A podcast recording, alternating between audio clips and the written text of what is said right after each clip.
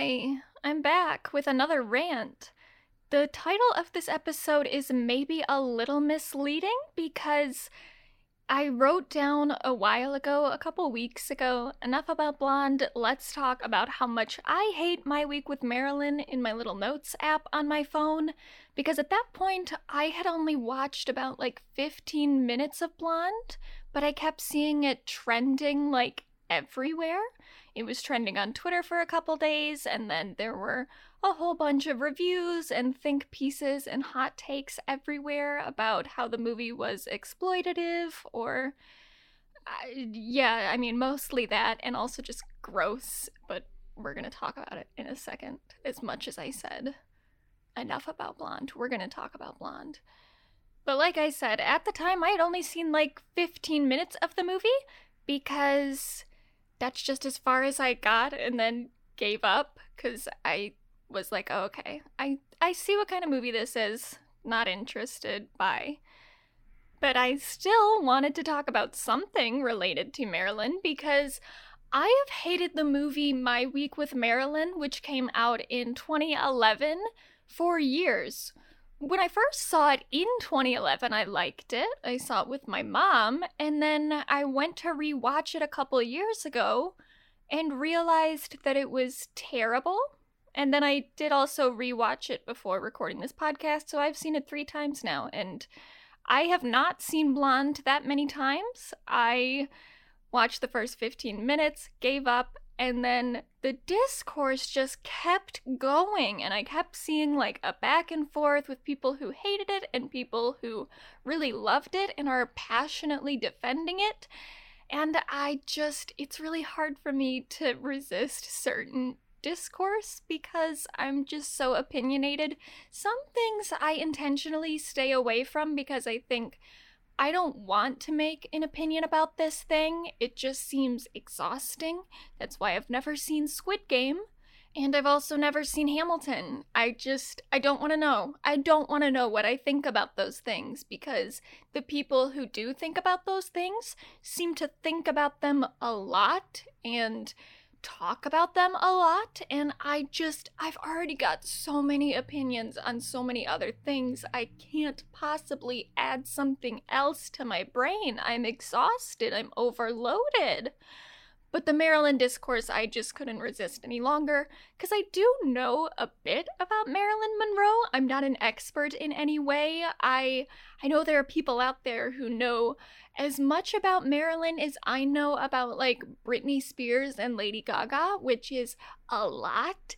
And I'm not on that level for Marilyn. I think I know more than the average person, enough to know that these movies are bullshit, but I don't know enough to like really consider myself like an expert source. So don't come to this thinking that this is going to be like a total fact check kind of thing. There are things that I know these movies got wrong, but this is just going to be more general complaints.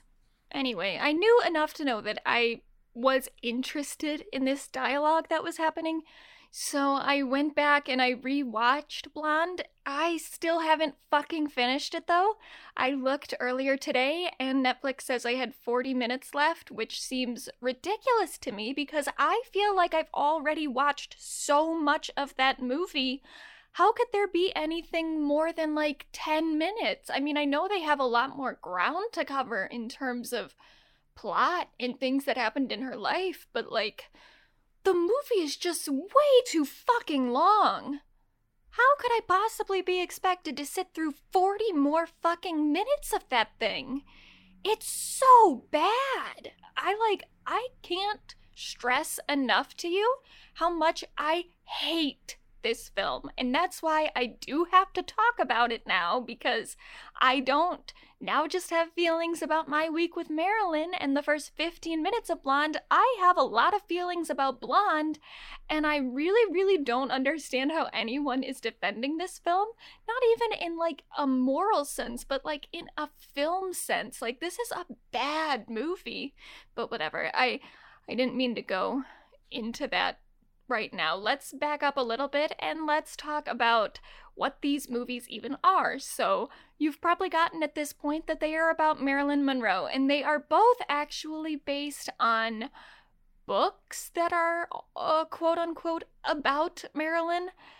So, Blonde is based on a novel called Blonde, which was written by Joyce Carol Oates. It is a novel and it is considered biographical fiction, which means that it's loosely based on Marilyn Monroe, but there are a lot of situations and information in the novel that's just made up, and that's not something that Joyce Carol Oates is hiding at all. She's not pretending this is a total biography of Marilyn. She's very open with the fact that much of it is fiction, it's really just Joyce Carol Oates' idea of what someone like Marilyn Monroe might be like.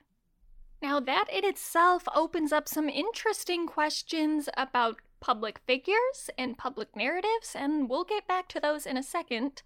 My Week with Marilyn is not a work of fiction according to the author but it's also impossible to verify any well, not any, but most of the things that are written in that book. So it's a memoir written by Colin Clark, who was the third assistant for Laurence Olivier on the set for The Prince and the Showgirl, which was a movie that Laurence wrote, directed, and starred in, and it co starred Marilyn Monroe, whom Colin claims to have gotten close with during that time. And that's never really been confirmed. Colin is pretty much the only person who said that, and he wrote about it in two different books. So, My Week with Marilyn was one of them, and then the other was called The Prince and the Showgirl and Me. But both of those memoirs he published when everyone who could have contested his version of events had already died, so who's really to say how much of it is true? One of Marilyn's co stars on the movie, Vera Day, said she didn't really think much of it was true because of the behaviors that she witnessed in her time working with the two of them, but you know, she wasn't there for most of the scenes that actually take place in the book or the movie, so we don't know but um it, I hate it anyway. Whether it's true or not, I still hate it. So let's get into it. Let's first talk about Blonde. I'm going to start my little review of the movie here on the defensive because I know what people who like the movie like to say about the people who don't like the movie, and they're wrong, at least in my case.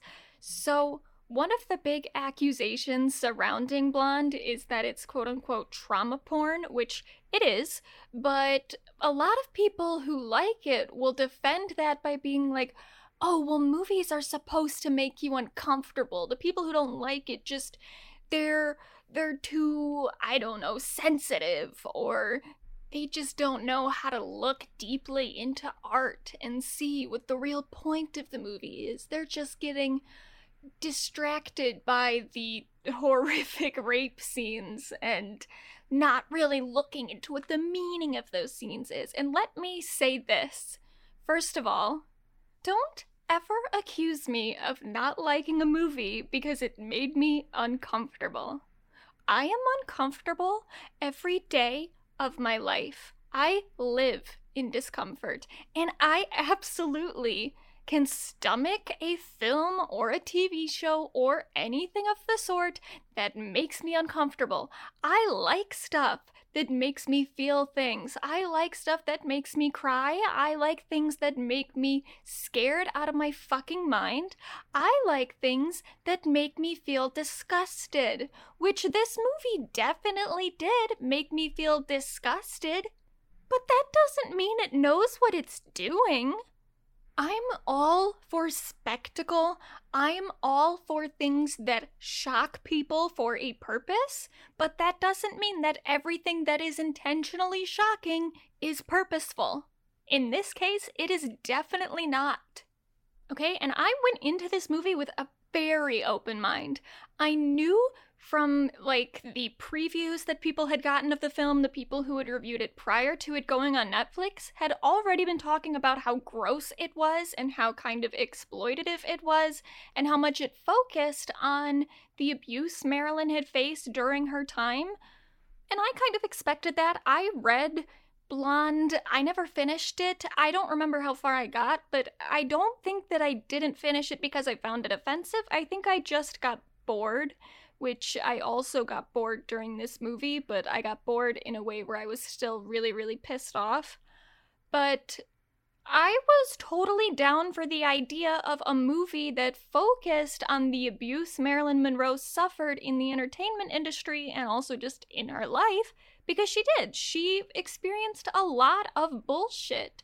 She was sexually abused as a child. She went from house to house pretty much in the foster care system. She wasn't a total orphan because, I mean, I guess I don't know what the legal definition of orphan is. Her mom was alive and she did live with her mom for a bit, but she spent a majority of her upbringing in a different household. I don't remember whose exactly, but she was kind of happy in that household until her mother came back, and then there was a whole mental breakdown thing you know, she had a hard life. She had a hard upbringing. Once she got to Hollywood, you know, the entertainment industry in that era, and also just still, but especially then, was a hard fucking place for women to exist in, much like, you know, the rest of the world. But especially when you add in men that have a lot of money and power and access to resources people just should not have access to, which we discussed in the five hour episode of Amber Heard and Johnny Depp. So I'm not going to go over all of it, but I mentioned the uh, evil industry that is Hollywood fixers. Those people just suck and need to just stop existing. Not, you know, die, but stop doing the things that they are doing. That is like an inherently evil profession, in my opinion. But especially in that era when Hollywood fixers were starting to become a thing, their whole job is literally just to cover up scandals, and those scandals often include sexual assault. So, by the way, trigger warning. I mean, I've already mentioned before that this is going to be talking about trauma porn and stuff like that. So, if you have any sort of trauma, especially related to sexual abuse, this episode might be a little rough. And also, the movies, especially Blonde, will be very rough. I would not recommend it, um, really for any reason, but especially for people who are easily triggered by events like sexual assault and rape and general sexism, harassment, all of it, violence.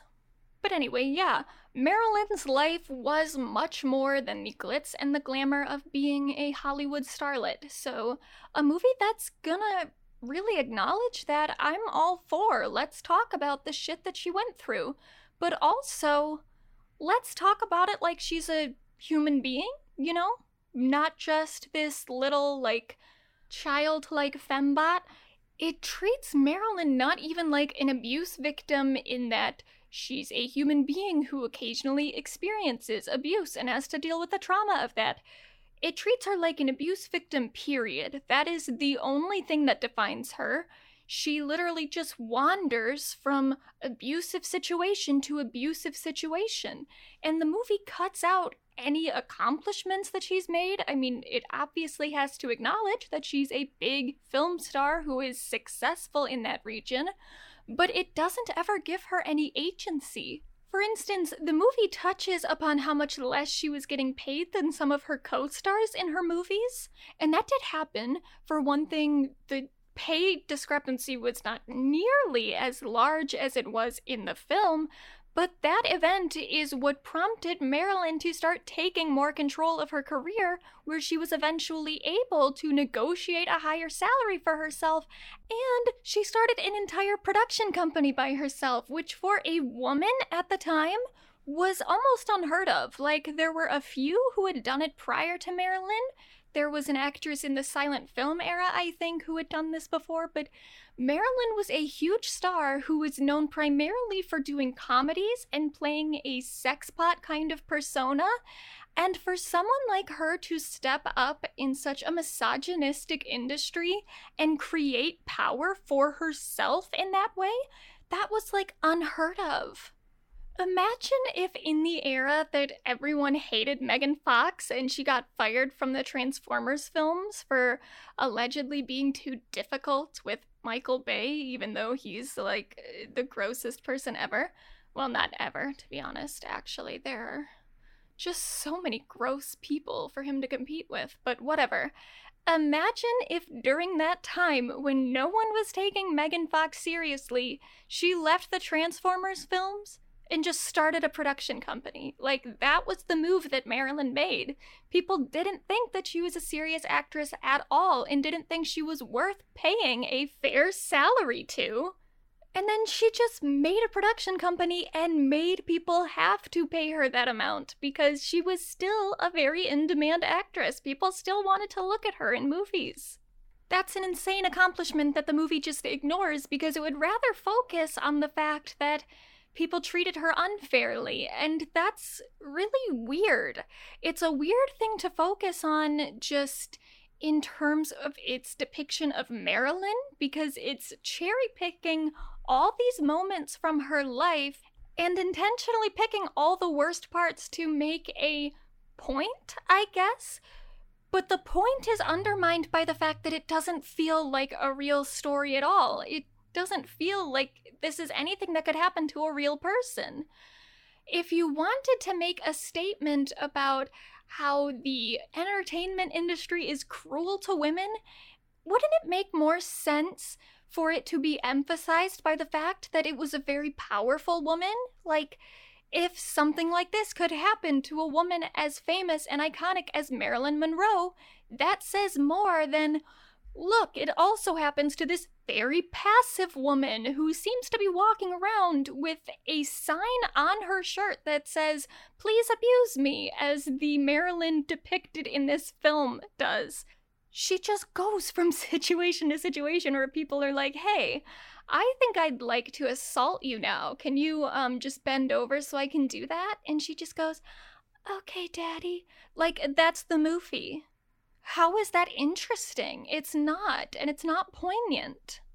And in that way, the trauma porn label definitely does fit here because uh, the whole movie is just these little vignettes of Marilyn being traumatized. There's no nuance or story in between those scenes.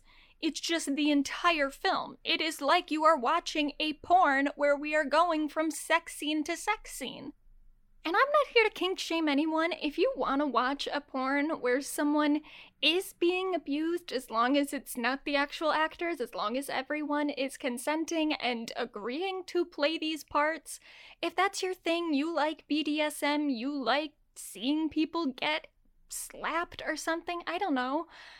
If that's your thing, then fine. Keep that in the realm of porn don't pretend that it correlates to an actual situation where it's okay to get off on that, because that's hella different. There are boundaries to fantasy, and depicting your trauma porn as a real story with real meaning, that's violating one of those boundaries. Sorry. Let's not pretend that the abuse depicted in Blonde is actually a depiction of what a real abuse victim's life would look like. And let's not pretend that, like, Fifty Shades of Grey is romance. If you want to flip through the pages and just read the sex scenes and get turned on and do your little thing, that's cool, but it's still not a love story, so let's just all agree on that. Fifty Shades not a love story, Blonde not a nuanced depiction of trauma at all. And I've heard some people say that it's not supposed to be like a nuanced depiction, it's supposed to be a caricature of Marilyn, which, okay. For one thing, the people saying this usually accompany it with the argument that it's just meant to depict Marilyn as the general public views her, but the general public definitely doesn't view her as a trauma victim, really. I mean, maybe now that there's a little bit less of a glorification of that era, and more people are aware of the horrible shit that happened to her. But for the most part, people, when they think of Marilyn Monroe, still just think about the blonde bombshell, seven year itch, uh, dress, wind thing. They don't think about Marilyn as like just this person that walked around being beaten at any given moment. So the movie's definitely not like an ironic look at Marilyn's life. And it also makes a lot of choices that undermine this whole caricature look at Marilyn. So let's go back to the fact that this is not a biography. This is not in any way attempting to be a factual depiction of Marilyn Monroe's life. It's not attempting to be that, and also it is attempting to be that. And this is what I mean. So at least Blonde, the book, starts with a very clear disclaimer at the beginning of the book. This is not about Marilyn. This is a fictionalized version of just the idea of Marilyn. It's not a true story. There is no such disclaimer in front of Blonde the movie, which I think, for one thing, would have been helpful, but even beyond that, the movie goes to such painstaking lengths to replicate Marilyn, like, replicate the outfit she wore. The actress who plays her, Ana de Armas, she does a very good job in her performance. She does nail Marilyn's uh, her iterations, her cadence, all of that really well. And with that, and with the costuming and the makeup and the set design, the whole movie is made to make you view this as Marilyn Monroe. If someone who didn't know anything about the background of this movie or book and didn't know a whole lot about Marilyn Monroe's life, they would watch this movie thinking that this is a biography. They would not go into it thinking that this is a fictionalized version of a real woman's life.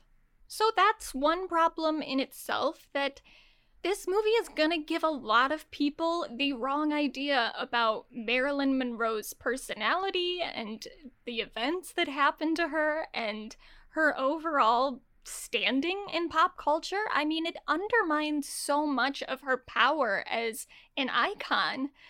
It makes reference, for instance, to there being a distinct difference between Marilyn Monroe and Norma Jean, which, if you didn't know, Norma Jean is her birth name. And there is a difference between those two. Marilyn Monroe definitely is a persona that she created, but that's the main thing that we need to focus on. She created it. She had that agency and that awareness of herself and of what people wanted of her to create that persona. So, yes, there were moments in her life where she maybe wished she could be more of her natural self in front of cameras or with people. But it's not like someone else hoisted this role onto her. It is something that she made, and she deserves credit for that because she created a role that is an incredibly important part of American iconography. She created the archetype that other people mimic and that she became more or less prisoner to. I mean, she wasn't totally prisoner to it, she was working on breaking her way out of it. But this is the problem is that she's been so reduced to that persona that people can't even recognize her as the architect of it. They can only see her as the Madonna that is Marilyn Monroe, and that a lot of the public sees her as because that's what they're most acquainted with, or they can see her as the Virgin, which is what the filmmakers of Blonde apparently see her as, as someone who's just an innocent, troubled little girl stuck in an adult woman's body.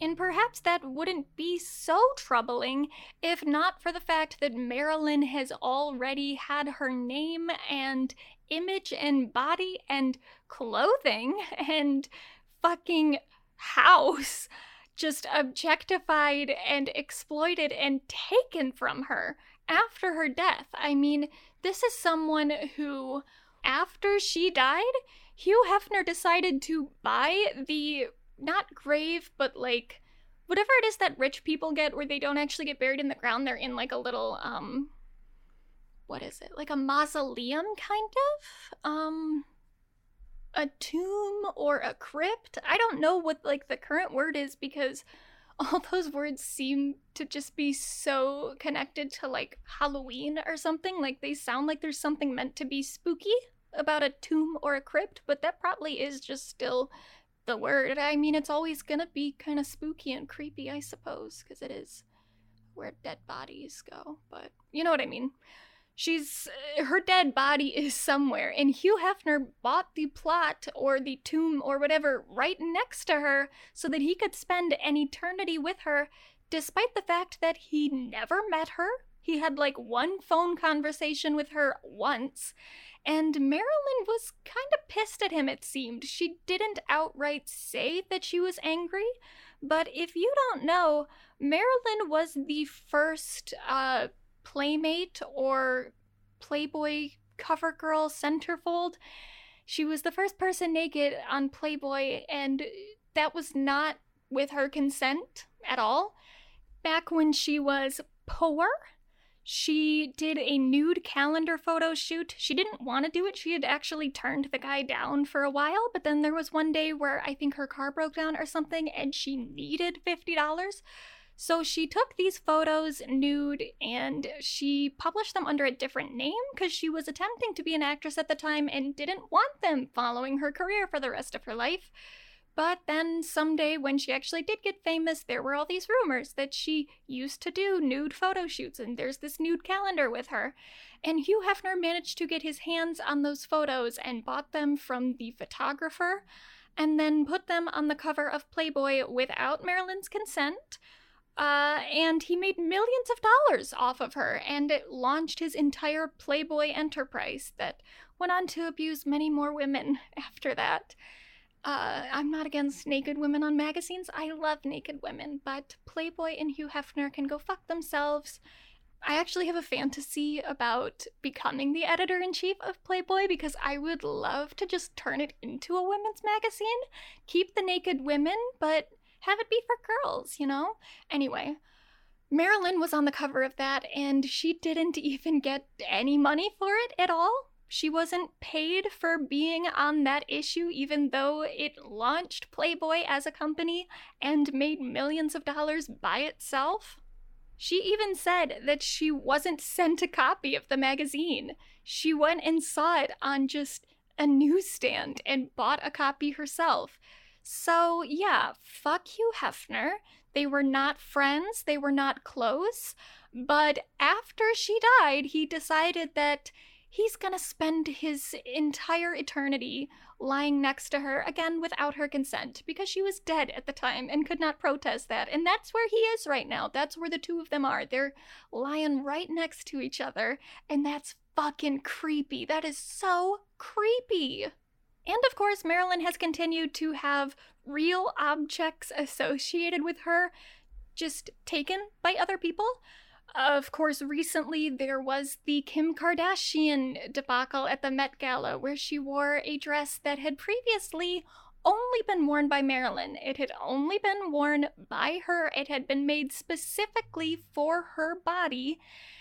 And yeah, that was just a whole unfortunate thing. I know there were a lot of people that didn't really get why that was a big deal, because it's a dress, and who cares that someone else wore someone else's dress? but it's a living piece of American history. I mean, imagine that uh, Kim Kardashian went over to Washington, D.C., and they took the Declaration of Independence out of the glass for her, and she just rubbed her tits on it. She just rubbed her tits all over it. She wrapped it around her body, she stretched it out.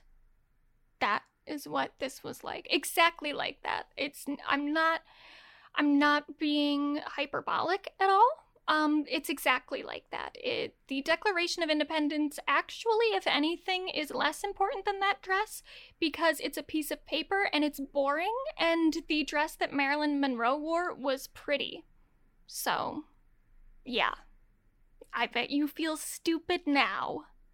No, but it is, like, it's a really important part of American history, and the preservation of clothing as art and as history is just not something that's taken really seriously, and that is a shame. I mean, it's kind of ironic because Kim wore that to the Met Gala, which the Met Gala only exists because it's a fundraiser, and it's a fundraiser for the costume uh, exhibit of the Metropolitan Museum, which is the only section of the museum that has to do its own funding. So, uh, that in itself just says something about how much clothing and textile preservation just is not taken seriously at all. Because, you know, clothes are for girls. It's like when Joker got nominated for Best Makeup at the 2019 or 2020 Oscars or whatever it was. And like, the makeup in that movie just wasn't that fucking good. But the people who picked those nominations don't care and they don't need to care. And no one questions that because, you know, again, makeup's for girls whatever. I know I'm getting off topic. If you want to understand why Kim wearing that dress to the Met Gala was such a big controversy, I'll put a link in the show notes because I did write a piece on my blog that was called, like, Five Reasons Kim Kardashian shouldn't have worn Marilyn's dress at the Met Gala, and one reason we should cut her some slack, because I do think that she got unfairly criticized for that when the bulk of the criticism just should have gone to the um, Ripley's Believe It or Not museum. Museum in quotes, because they're not really like a real museum. But they they fucked up by giving her that dress. And it's not only problematic for what that says about clothing preservation and textile preservation, but it also just contributes to this overall thing of people taking ownership of Marilyn Monroe without her consent because, you know, she's dead now, she can't consent to anything. But people still have this creepy fixation on her and will take ownership of her to the point where actually Ana de Armas said that she thought she was being haunted by Marilyn Monroe's ghost or something, and she like prayed and asked for Marilyn's permission to do the film. And it's like, girl, I mean, maybe this is partially motivated by me not believing in ghosts, but even if you do believe in ghosts, I think it's really presumptive to think that you have a connection with Marilyn and that she's talking to you specifically. She's fucking dead, leave her alone. Don't don't even ask her anything if you're gonna do something where you think you need her permission, then then don't do it because she can't give you her permission because she's fucking dead. Anyway, and they also filmed some of the scenes for Blonde in Marilyn Monroe's actual house. I believe the house that she died in. And that is why Ana de Armas believes that she was being haunted by Marilyn because they were filming in her house. And you know what? If there is if there is a ghost of Marilyn Monroe, good for her for haunting Ana because ugh, I would not want some of these scenes filmed in my house. But Ana seems to believe that Marilyn was approving of her. I I don't know why. Ana de Armas gives a very good performance, and so I do feel very bad for her that she is being lumped into this project that is just abhorrent. But also, girl, if you read that script and you decided to go forward with this movie, that's on you. So, you know, oh well. Kim also, in addition to getting to wear that dress, was given a lock of hair by Ripley's Believe It or Not, and I think that that piece was cut during Marilyn's autopsy. I'm not 100% sure. If it is, that's creepy as shit that someone would just keep that around or even cut it off to begin with. I don't know if maybe taking some of that hair, maybe that was part of the autopsy that they could test it for drugs or something. I don't know. I don't know enough about that, but whichever, we should not just be handing out little clumps of dead people's hair as a gift to other people, especially other people who never met that person, who don't have any sort of connection with her. It's weird. That's a real woman's body that we can't just hand out pieces of. And people have been doing that to a degree where it's really hard to even separate what Marilyn the person was and what Marilyn the persona was. There are so many different quotes that people attribute to Marilyn Monroe that she probably never said. And it's just disrespectful overall to the humanity of Norma Jean because eh, her entire story has been erased by these idealized versions that other people have of her in their heads. And that's sort of where this comes into a more nuanced conversation about what narratives do we get to take advantage of as a public? What do we get to exploit? What do we get to hold up as public property? I mean, the dress in itself, I do think, should be preserved as a piece of American history. To a degree, that means it belongs to all of us because it's a part of our collective cultural experience. Even if you're not American, if you've just been exposed to and influenced by American culture, that dress had a big impact on American culture. And for one person to be singled out as the person who gets to wear the dress, that's kind of fucked. Not even just for how it takes ownership of Marilyn Monroe's possessions, but it's also taking private ownership of a moment in our history that doesn't belong to just one person.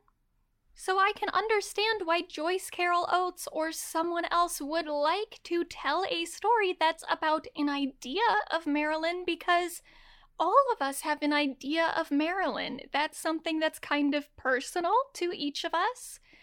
All of our conceptions of public figures are personal to each of us. That's why when celebrities fuck up or do horrible shit, we feel some amount of pain or sadness involved in it. You know, if it was someone that you liked and they, you find out, raped someone, you get kind of bummed. You know, that's that's fine. I'm not going to be one of those people that chastises you for having a parasocial relationship. It's totally natural. And it's not really like horrible that Joyce Carol Oates would take her own idea of what Marilyn was and put that into a novel. And she was really open about the fact that this is a fictionalization. However, we do have to take into account that Marilyn Monroe was someone who was objectified by everyone during the time that she was alive and is still being objectified and exploited in having her own narrative taken away from her after her death. And that's just really disrespectful. If you want to do anything related to Marilyn, I think that at this point, the most respectful and ethical thing that you can do is try to portray her as accurately as you can. That's going to be a little bit difficult because there's so many different versions of her that exist in the public narrative as is.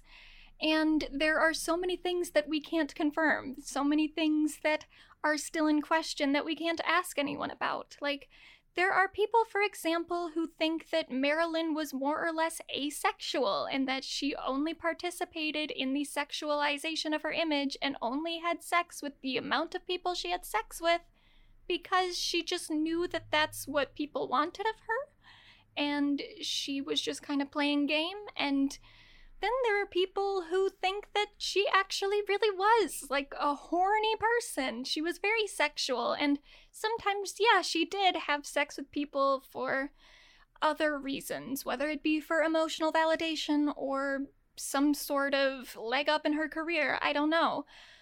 But it doesn't take away that she was in fact sexual, that she did enjoy having sex, and I don't know which of those narratives is true. I'd like to believe the second one, but I can't ask Marilyn. I can't ask what was happening in her brain at the time. So, to some degree, yeah, if you're going to make a movie or a story about Marilyn Monroe, you're gonna have to make some decisions that could be contrary to actual fact.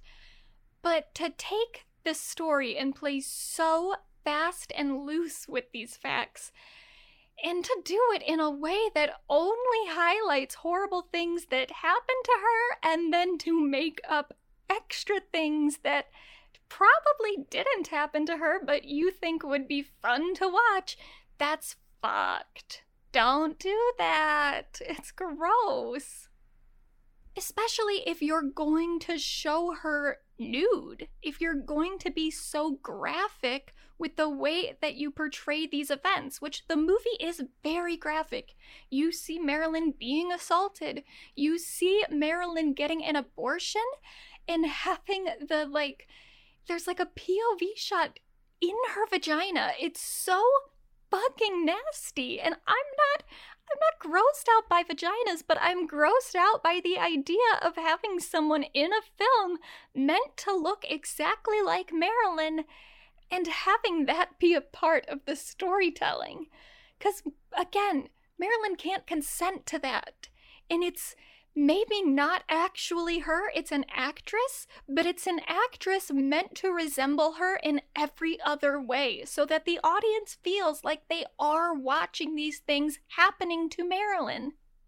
I know I already mentioned a blog post that I wrote already, and I'm not trying to just do like self promo here, I promise, but it's just that this topic has come up in different things that I've talked about in the past because it is something that I'm interested in in the way that we portray women.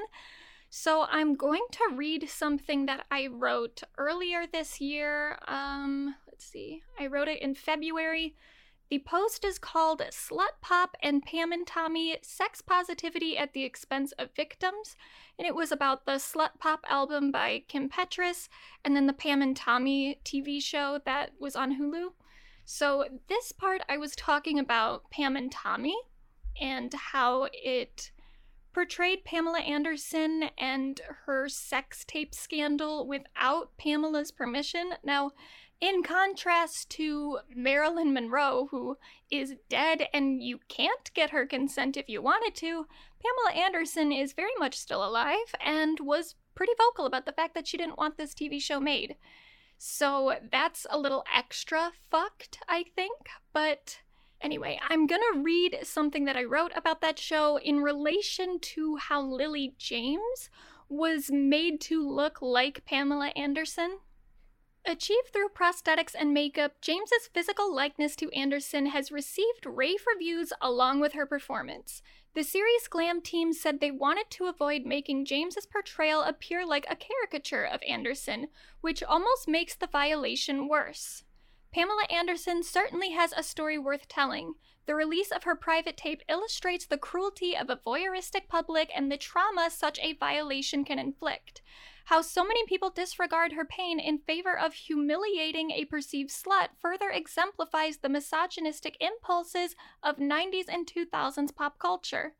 If Anderson didn't want Pam and Tommy made, though, could the show's writers not create a fictional story that's merely analogous to Anderson's experience? Insisting on making the series as close to its real life inspiration as possible not only keeps the subject of Anderson's violation in public consciousness, it recreates her most traumatizing moment for public spectacle. Watching Lily James reenact the sex tape with Sebastian Stan as Tommy Lee is akin to watching the leak tape itself with how closely the stars look to their real life counterparts. Many people accept how fucked up and violating deep fake pornography is when it exploits the likeness of a non consenting person. What's all that different about having an actress look identical to another woman and film her in an explicit sex scene despite the woman's objections? Pamela Anderson shouldn't have to turn on the TV and stumble upon a clip of a woman pretending to be her at the most traumatic moment of her life. In the 90s, onlookers to Anderson's abuse chastise her for daring to think she could be sexually expressive and retain an expectation of privacy. Today, viewers of Pam and Tommy can chastise those that made Anderson's abuse possible, all while ignoring the fact that they too are participating in her exploitation. How often can Anderson's body, actual or constructed, be made into public spectacle and discourse without her consent? And that's how I feel about Blonde. If you really wanted to make a point about a starlet akin to Marilyn Monroe who was abused by the entertainment industry, you can just make a new character. You don't have to make her literally Marilyn Monroe. Give her a new name.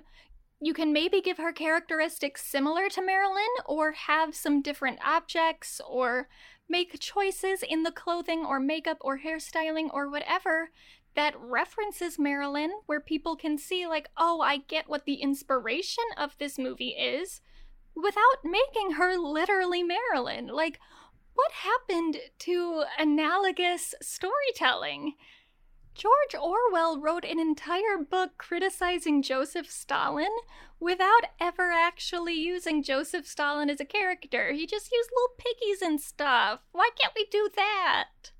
And then that also hits on another thing that people have said about this movie, where I don't like it as a depiction of Marilyn Monroe, but just as a movie, if you take that context away, it's good.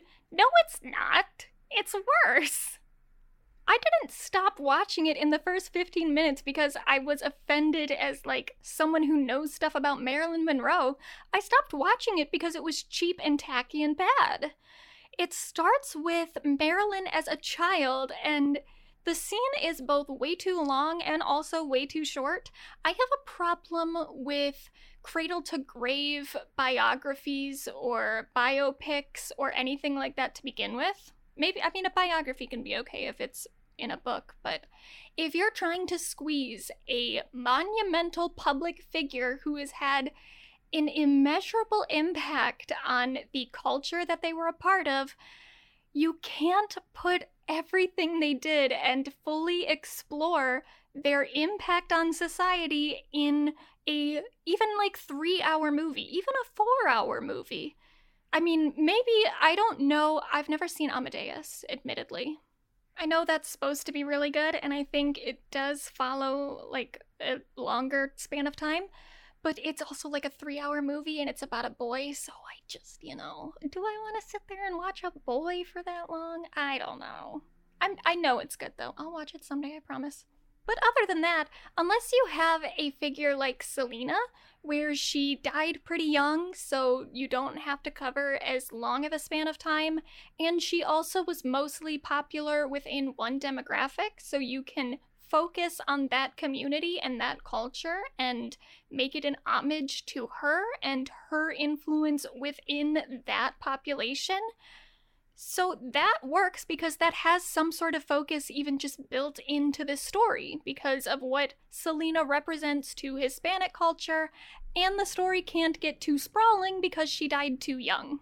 Anything else, though, if you want to do a fucking Elvis movie, like the recent Baz Luhrmann film, you can't do anything other than just race to each milestone in his career and also skipping a few without making it like 10 hours long. That movie just feels so thematically empty because it has too much shit that it needs to accomplish to the point that it can't accomplish anything. It would be better off if these directors and producers and whoever is funding these movies just let them be a fucking TV show, just let them be a mini series. But whatever. In the case of Blonde, it starts with Marilyn as a child, which already just annoyed me on that grounds alone. I was like, we don't fucking need Marilyn as a child.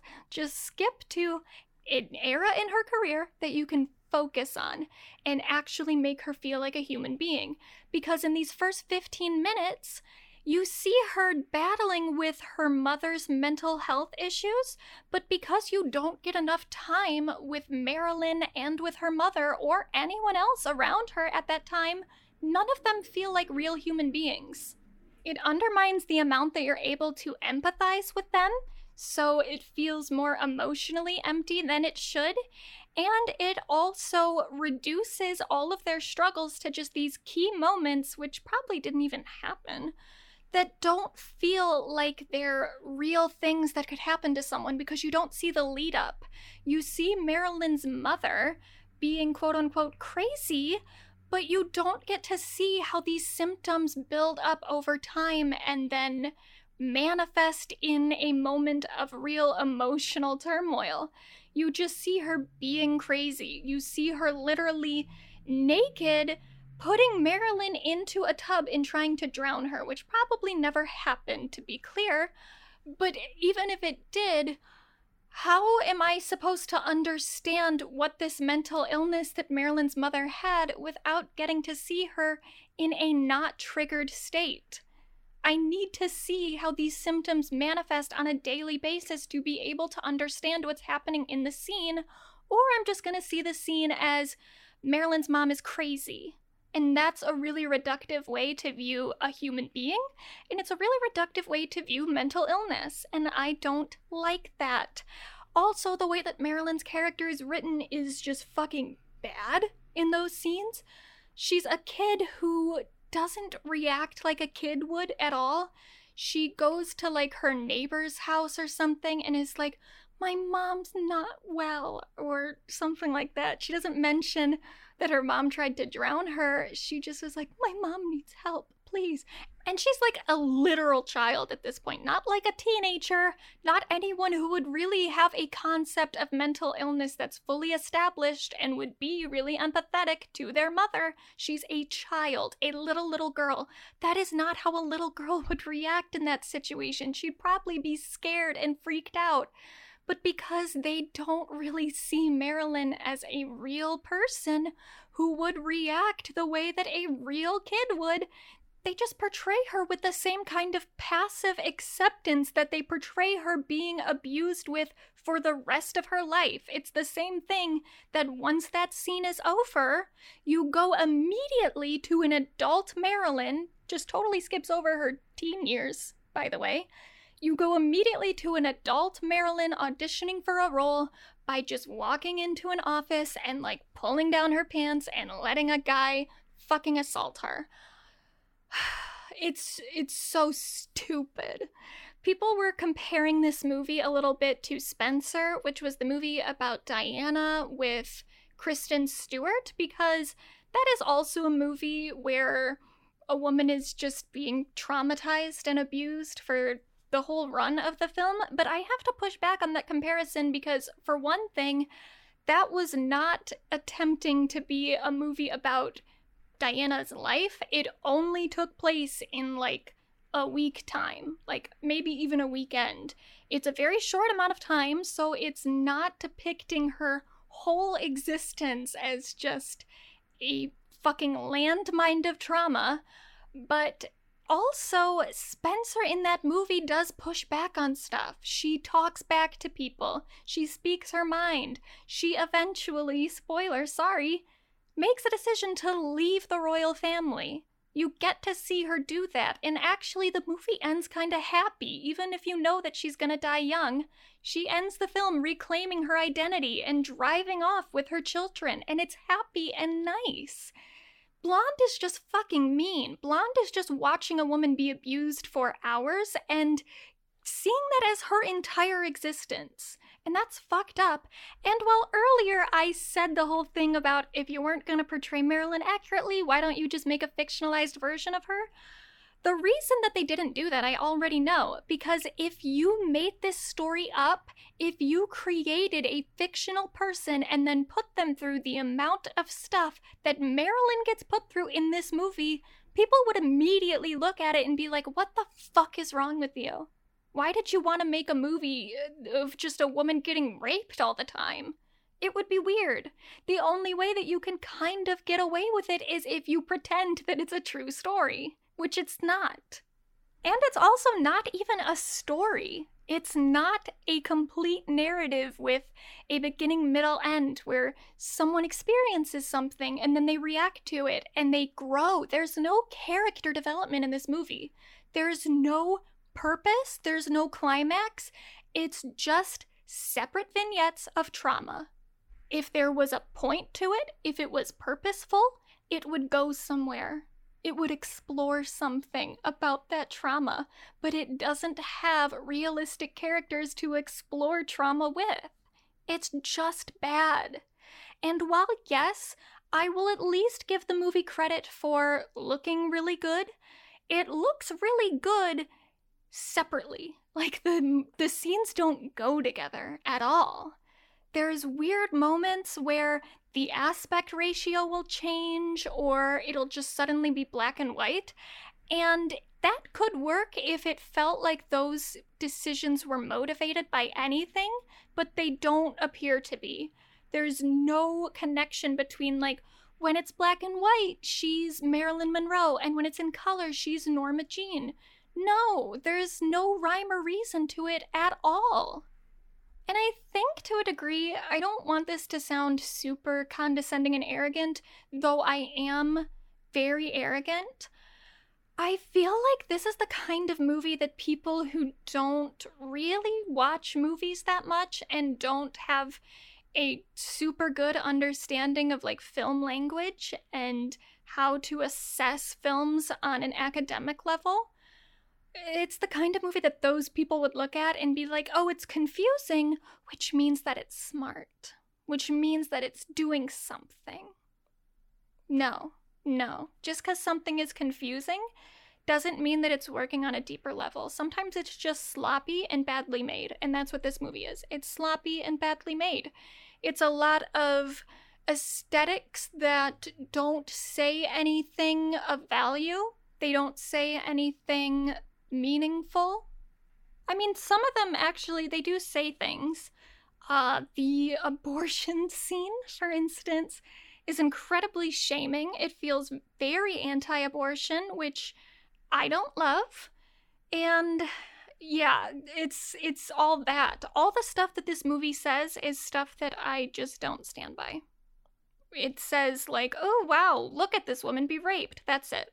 It doesn't say anything about the rape. It doesn't say anything about her position in society or her personal trauma. It just says, look at it. And you know what? I would rather not. I would rather not look at it. Thank you.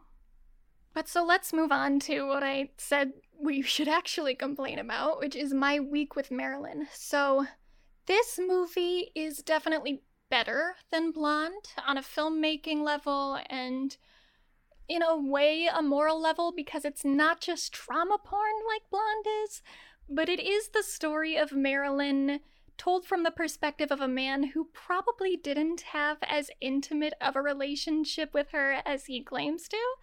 And that is its own beast of immorality. It's like, you know, how like guys in high school would sometimes create rumors about people that they had slept with, but they probably really didn't. It's like if that happened and then the school gave that boy a microphone and was like, oh my god, tell us about it. Like, that's what the movie is. It's a man being like, I totally fucked Marilyn Monroe. And then everyone is like, oh my god, tell us. He didn't actually claim to have sex with her, as far as I'm aware. He only claimed at most that they like made out or something at one point, but they definitely had like an emotional affair while she was still married to Arthur Miller. So the whole movie is based around Colin Clark's time as an assistant on The Prince and the Showgirl, which was one of Marilyn's last movies and part of the reason that this movie is so problematic is that it takes place during a pretty bad time in Marilyn's life when she was not doing well emotionally. Arthur Miller was a pretty abusive husband, as far as we're aware. She also was dealing with a prescription pill addiction that was pretty common back then, especially with actors or people like Elvis Presley, the aforementioned Elvis. A lot of doctors would just give people pills and give them prescriptions for drugs that we didn't totally understand the effects of quite yet. And even if we did, I mean, later on, Michael Jackson was prescribed a bunch of pills he should not have been on because they're rich and people just don't like telling rich people no. So Marilyn was definitely being affected by those pills, and she also had been dealing with, at this point, probably already a couple miscarriages. It's not totally confirmed how many she had in her lifetime, but she had some sort of reproductive issues that made it hard for her to carry a pregnancy to term. Uh, if you watch Blonde, you might get the impression that she only had those issues because she got an abortion, and abortions are dangerous, and they might affect your ability to have children later on. Which, if you get like a back alley abortion, that might be true. A legal abortion with a qualified doctor, probably not. You'll probably be able to have children again. I mean, almost certainly not if you're living in America today and you go to a clinic, I know that depending on which state you're in, that could be more or less difficult, but if you are lucky enough to live in a state or an area where an abortion is pretty accessible to you, the medical risks are very low. Just just so you know, just a little PSA. But yeah, it is possible that Marilyn did have multiple abortions in her lifetime. No one really knows. And it was pretty common. I mean, not super common, but also definitely not rare for movie studios to force their actors to have abortions because it gets harder for you to work when you're pregnant. And, you know, I mean, still in America, we don't have guaranteed maternal leave following a pregnancy. So yeah. Anyway, Marilyn did definitely want to have children, and she was pretty upset about her inability to do that, her seeming inability. Maybe if she had lived longer, she would have been able to successfully carry a pregnancy to term, but we'll never know. So she was already in a dark place during the time that this movie was being filmed, that being The Prince and the Showgirl. And she also had, at that point, started doing the Strasberg method of acting, which is literally it's method acting, you know, like Jared Leto and who else? Daniel Day Lewis. They all do it where they really try to get themselves in the mind of the character and live as that character. Marilyn seemed to be doing that to a lesser extent. She wasn't going around as her character would in that film. She was still Marilyn off the set. She didn't go home and still try to inhabit the character she was playing. But when she was on the set, she was very insistent upon getting into the mindset of her character, which became very frustrating for the director, Laurence Olivier, and also for a lot of the people working on the film at the time. Which is understandable given all the combined elements of her prescription pill dependence, her overall probably depression if she ever actually got diagnosed with that. Her general mental health problems because mental illness did run in her family, and also her new method of acting, which by its own nature made her approach the art in a very particular way that isn't super conducive with other actors in the way that they perform. You can hear that still with anyone who's ever worked with Jared Leto, who also just sucks as a person, but that's not the point. The point is, Marilyn's work on this film is not representative of how she worked for an entirety of her career. She wasn't in a good place mentally, and she also was trying to elevate her acting performances in a particular way. So, the impression that someone would get watching my week with Marilyn about Marilyn Monroe is that she was just really unprofessional and not very talented as an actress because she messes up her lines a whole bunch because she's too in her head. I mean, you would get an impression of her that would be very unflattering to who she actually was as a person, and especially the talent that she had as an actress, because she was a very talented actress. However, the way the film portrays her talent is like it's an accident, a total mistake. There are these long scenes where she is continuously messing up her lines over and over and over again, and then she'll get one scene right, and then everyone's like, oh my god, thank God. And that is somewhat accurate to how other people portrayed what happened on that set, that she would kind of flub stuff and she wouldn't be satisfied with her performance, she'd be really stilted or something. But then she would get it suddenly. She would get the character and she would go into this other mode where she really came to life on screen and her performance was just kind of magical.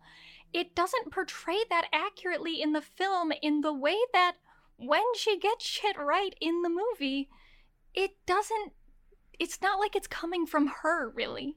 They don't show her having any sort of revelation where she's like, oh, okay, I get it now I get the character. You don't see her get a full grasp on anything. You just see her messing up and then randomly happening to say something correctly. And then it's just treated as like, we've just got to film her until she does something right, and then we'll just cut all the footage down to that, you know? It's like if you were filming your pet all day and you were waiting for them to do something super cute, but most of the footage is just them laying down. Once they get up and maybe do something that's cute, like they yawn in a really cute way, the dog isn't like trying to do that. The dog has no intention of yawning correctly for your footage for you to share that like oh my god look how cute my dog is the dog just fucking yawned and that's how they treat marilyn in here like we just have to keep the camera on her long enough for her to do something that we can use and then we'll just move on. Like it's an accident that she did it. Like she had no sort of cognition behind her choices. Especially with how the other characters interact with her particularly the men they are all so enamored by her beauty, which of course Marilyn was a very beautiful woman, and that was her appeal for a lot of people who were casting her. But they treat it as if she's so magically beautiful that that's all the reason that she was an actress. That people just saw her and they were like, fuck, she's so hot. I guess I just have to give her a movie role. That's that's how she's treated in this film. Like if she hadn't been as gorgeous as she was, she wouldn't have been a good actress whatsoever. And alongside that, the way that men are enamored with her in this film kind of seems like it's trying to excuse them of having any sort of agency with their own actions. Every man that sees her in this movie just immediately falls in love with her, like they're under a literal spell. So anything after that, that's not their fault. You know, it just Marilyn's too beautiful. I can't help it. I can't help it if I objectify her. She's too hot. Even Laurence Olivier, who was not getting along with Marilyn in real life or in the movie, they butted heads quite a lot on the set of that film. Even he, at one point, like, makes it seem like he too is in love with her. There's a point with his wife where she's watching some of the reels that they had been going through and some of his work with Marilyn on screen. And his wife freaks out. She's like, I see how you look at her. And it's like, bitch, you should hear how he talks to her. Because there is no reason for you to be jealous of this woman. He is such a dick to her. But apparently, yeah, he is also still in love with her. Like every man who's ever seen her, he's just so in love with her, and him being mean to her is really just his frustration over the fact that she's so beautiful and just so magnetic as a person. He can't fire her, even if she can't act. He has to keep her around because she's really beautiful. It's kind of like how incels seem to think about women when they try to act like women are really privileged. That they're like, oh, how can you say that Eh, there's a patriarchy. When women they go to the bar and people just buy them drinks. That's a privilege. No it's not. But also it comes with this idea that women don't actually earn anything that they achieve. They just happen to acquire it by being women and by being physically attractive. And no no no no no no. That is definitely not the case. Even for marilyn even Marilyn is not just so incredibly hot that she just gets stuff. That's not what happened to her.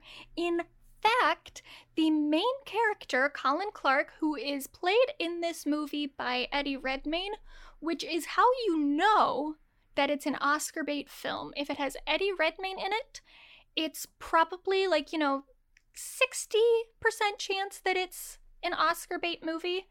I've got no problem with Eddie Redmayne, but um, his movies are boring. They're so boring. And also, you can tell what really puts it over the edge is like the color grading and the way that it looks.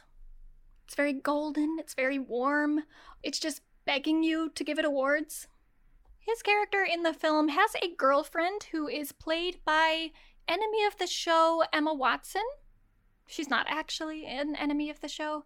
But I did mention her in one of the last episodes, which is about the bling ring, and I did not like the quote that she gave about her role in that. I thought it was kind of mean.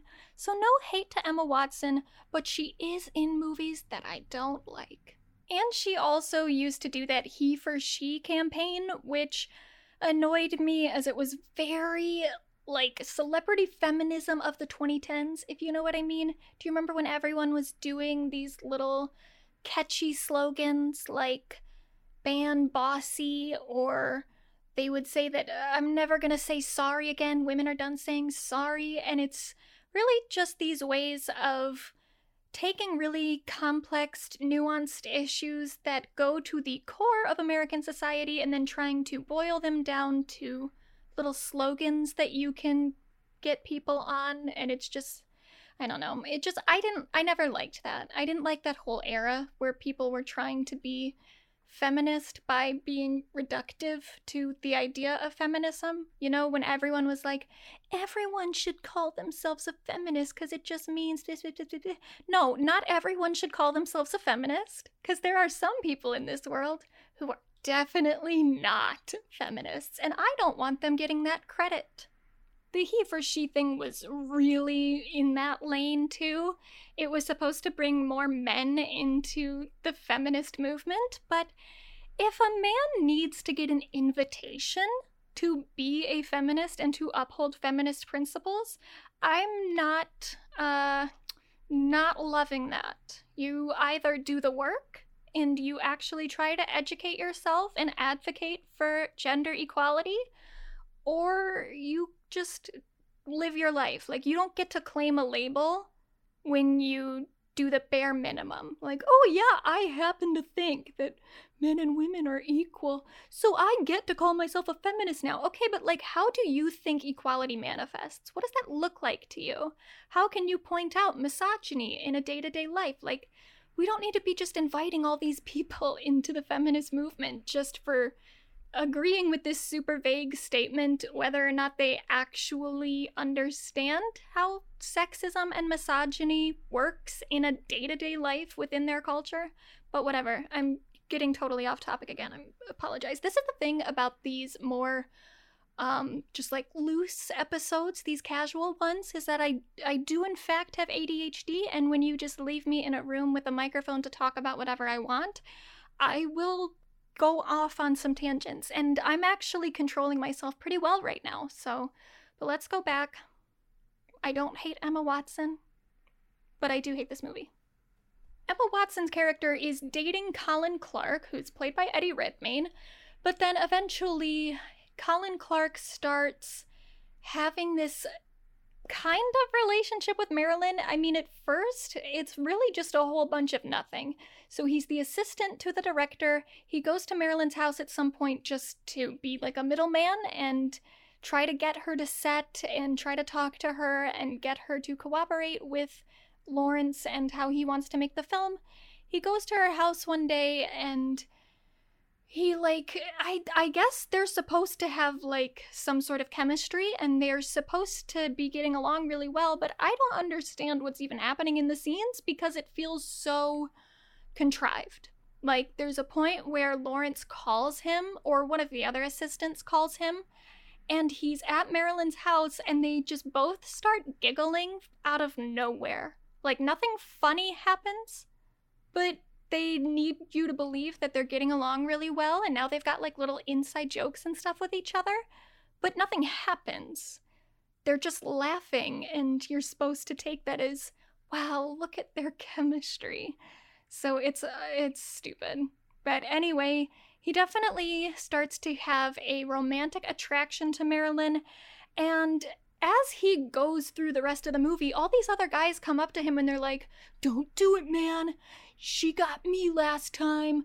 She just picks men up and puts them down. Like, she apparently has had this sort of emotional affair with other people that she's worked with. And all these other guys are warning him not to do it, not to actually pursue a relationship with her because she's ultimately going to leave him and going to go back to her critically acclaimed playwright spouse. And that is ultimately what happens in the movie. So it feels a little reductive to be like, oh yeah, Marilyn used to just like sleep around and she played with men's emotions and made them think that they were going to be in a serious relationship and then she dumped them like a like a slut would. it it doesn't fully go in that route because Colin Clark still has some affection for her, so he doesn't vilify her in that way. But there is a touch of that in that I don't really believe that all these men were actually in a relationship with Marilyn. I don't think that she was actually going around having these intimate connections with other people that much. What I imagine happened, because I know how friendships between men and women, when men are socialized to view women in a certain way, go. I understand that sometimes you talk to a man and then they decide that that's you flirting with them. And then after that, they get really pissed at you because you don't actually want to have sex with them. Uh, maybe I'm projecting a little bit, but I have to imagine that a lot of these people who have come forward and was like, oh yeah, Marilyn used to flirt with me all the time. Marilyn and I used to have this like secret affair that it, we never addressed it explicitly. We never like called it, you know, an affair, but it was understood between the two of us. It's like, okay, did you actually have a connection with Marilyn or did you make that all up in your head and then when she didn't follow through with what you had thought your relationship was, then you decided that she had dumped you. I I think that's probably more like what happened. Regardless, Colin Clark in the film is the hero. He's supposed to be the protagonist that you like. And so when he starts doing this little liaison with Marilyn, knowing that he has another girlfriend, it's not supposed to be like a villainous arc. You're not supposed to be like, oh my god, that dick. You're supposed to understand because Marilyn is just so beautiful. How could he resist? Which, you know, that excuses his behavior quite a lot. And it's also not even really accurate because in his book, this is what Colin Clark actually wrote about his first encounter with Marilyn.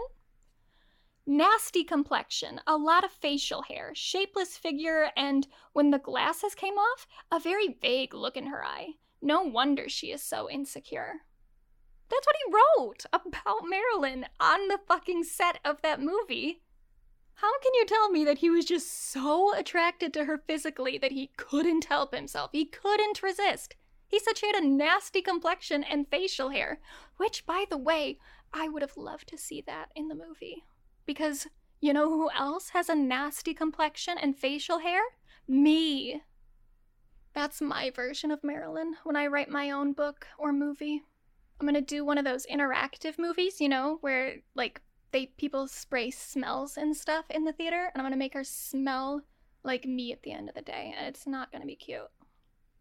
The fact that the movie doesn't show that, that it just shows her as the perfect Marilyn that men are uncontrollably enamored with, it, that says something about how the filmmakers view Marilyn, not as a real person, but as someone who was mostly beautiful.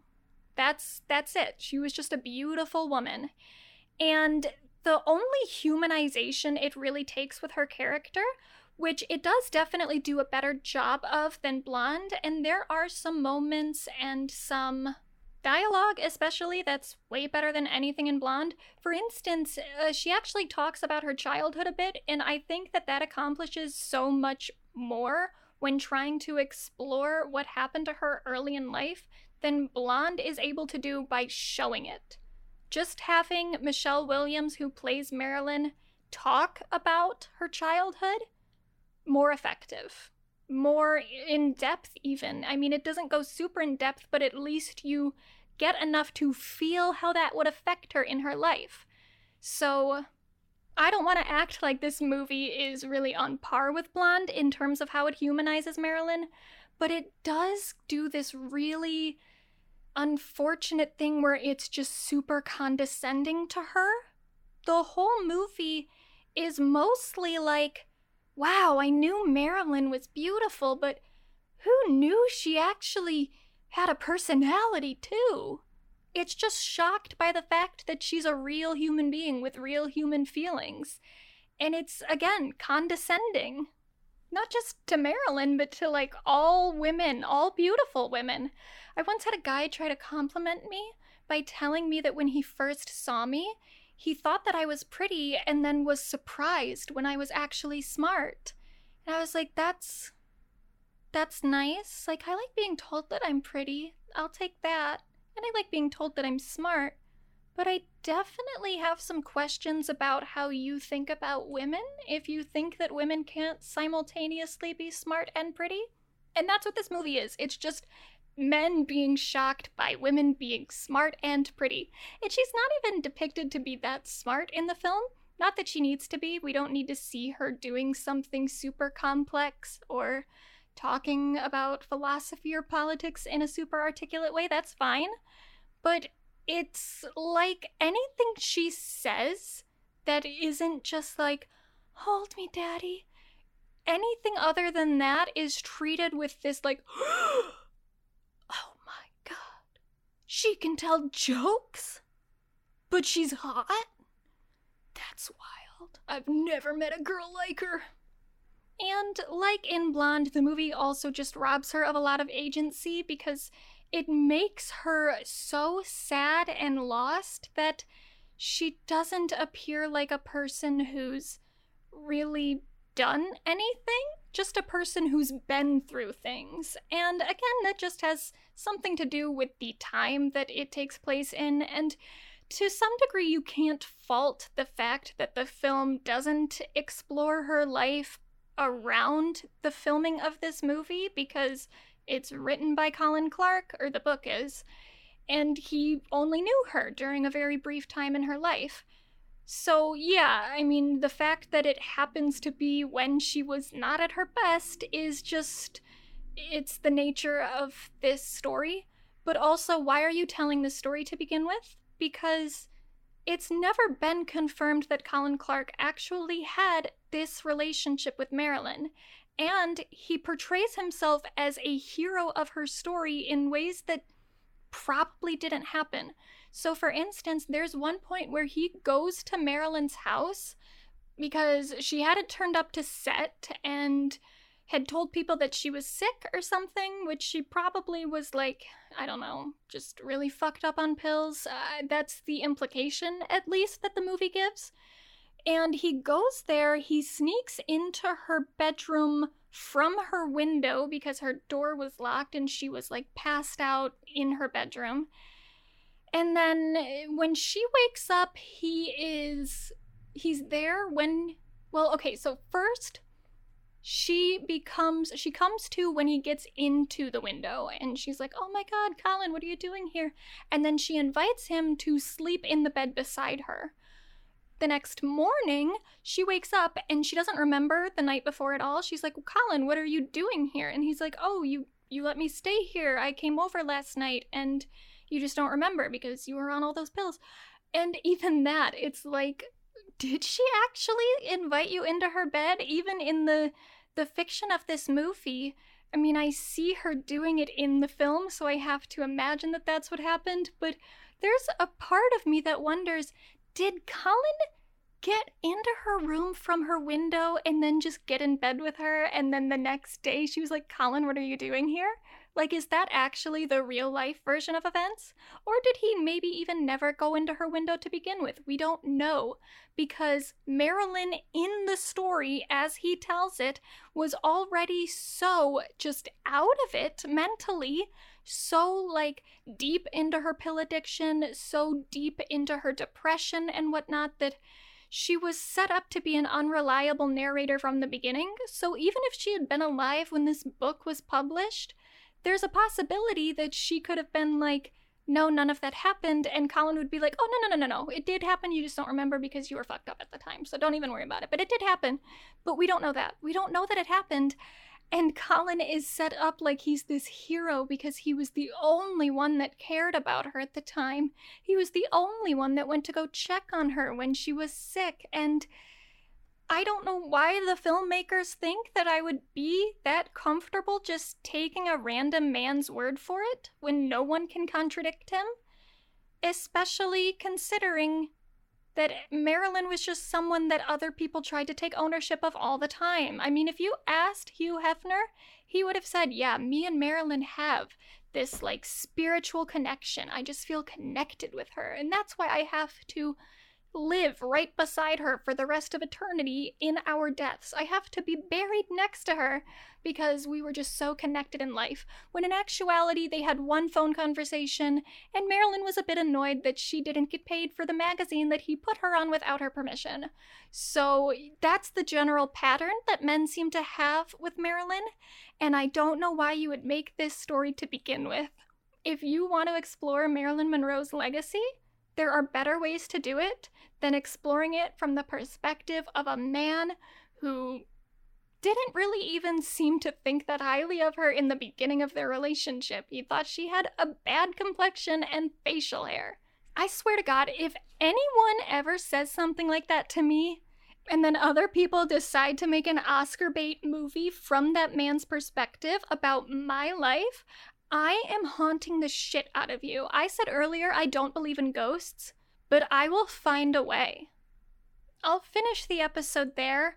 I know that I talked a bit more about Blonde, I think, than I did about My Week with Marilyn, despite the title, but I just, I really hated Blonde. That really sucked. But My Week with Marilyn is itself a representation of the same issue. People need to just leave Marilyn alone. Just stop making movies about her, unless you're actually going to make a good one. And this is the thing that kind of sucks about this whole whole debacle is that there hasn't really been any big releases that actually tells Marilyn's story in a respectful and accurate way. And uh, there's something to be said that maybe there's room for that story on the big screen or maybe on a TV show. You know, I I'm really a fan. If we're gonna do the whole cradle to grave thing, let's do a fucking miniseries instead of a two hour movie, but whatever. I'm not against another Marilyn Monroe adaptation, but at this point, there's just so many bad movies made about her that I'm tired of them being made, period. So, we're gonna have to wait a little bit. If anyone has, like, a good idea for a Marilyn adaptation, just hold it for like a couple years, because we gotta let we gotta let this die out a little bit. We can't overload the general public with this much bullshit all at once. Let's just wait a minute, and then we we can come back to it later. We've got time. Anyway, this was probably the most rambling episode I've ever done, so if you listen to all of it, I appreciate you. I'm working on a couple other episodes that I hope to get out soon ish. I've got two that I definitely want to get to at some point in October because they are October themed, you know, spooky and whatnot. One is spookier than the other, one is just. It happens to be October that this is significant. It doesn't matter. But I'm also working on the next um, episode of the Kardashian retrospective series. I thought that that would be one of the next episodes, but I'll probably do at least like two in between it because um for one thing, just like the seasonal aspect of the whole October thing I want to take advantage of, but uh, there's so much happening in the news right now with Kim and Kanye and it's just it's making it like hard to want to even think about it because I am genuinely really upset with the way that Kanye has been treating Kim in public and people not really caring that much. I know that people don't like Kim Kardashian for various reasons, and many of them are very good reasons, but it doesn't change the fact that Kanye is abusing her pretty publicly and pretty blatantly, and people are just looking the other way because they don't like him. And I think that's gross. And it really makes me upset. So I might. I don't know. I, it, the next episode will be up because I am actually I'm very passionate about that series and I'm gonna keep making it no matter what. But you know, I just need a moment to to cool down before I get back into into that story. So that's coming though, and I will be back soon with a a thing about serial killers and true true crime. So get ready for that. It's spooky. Okay, bye.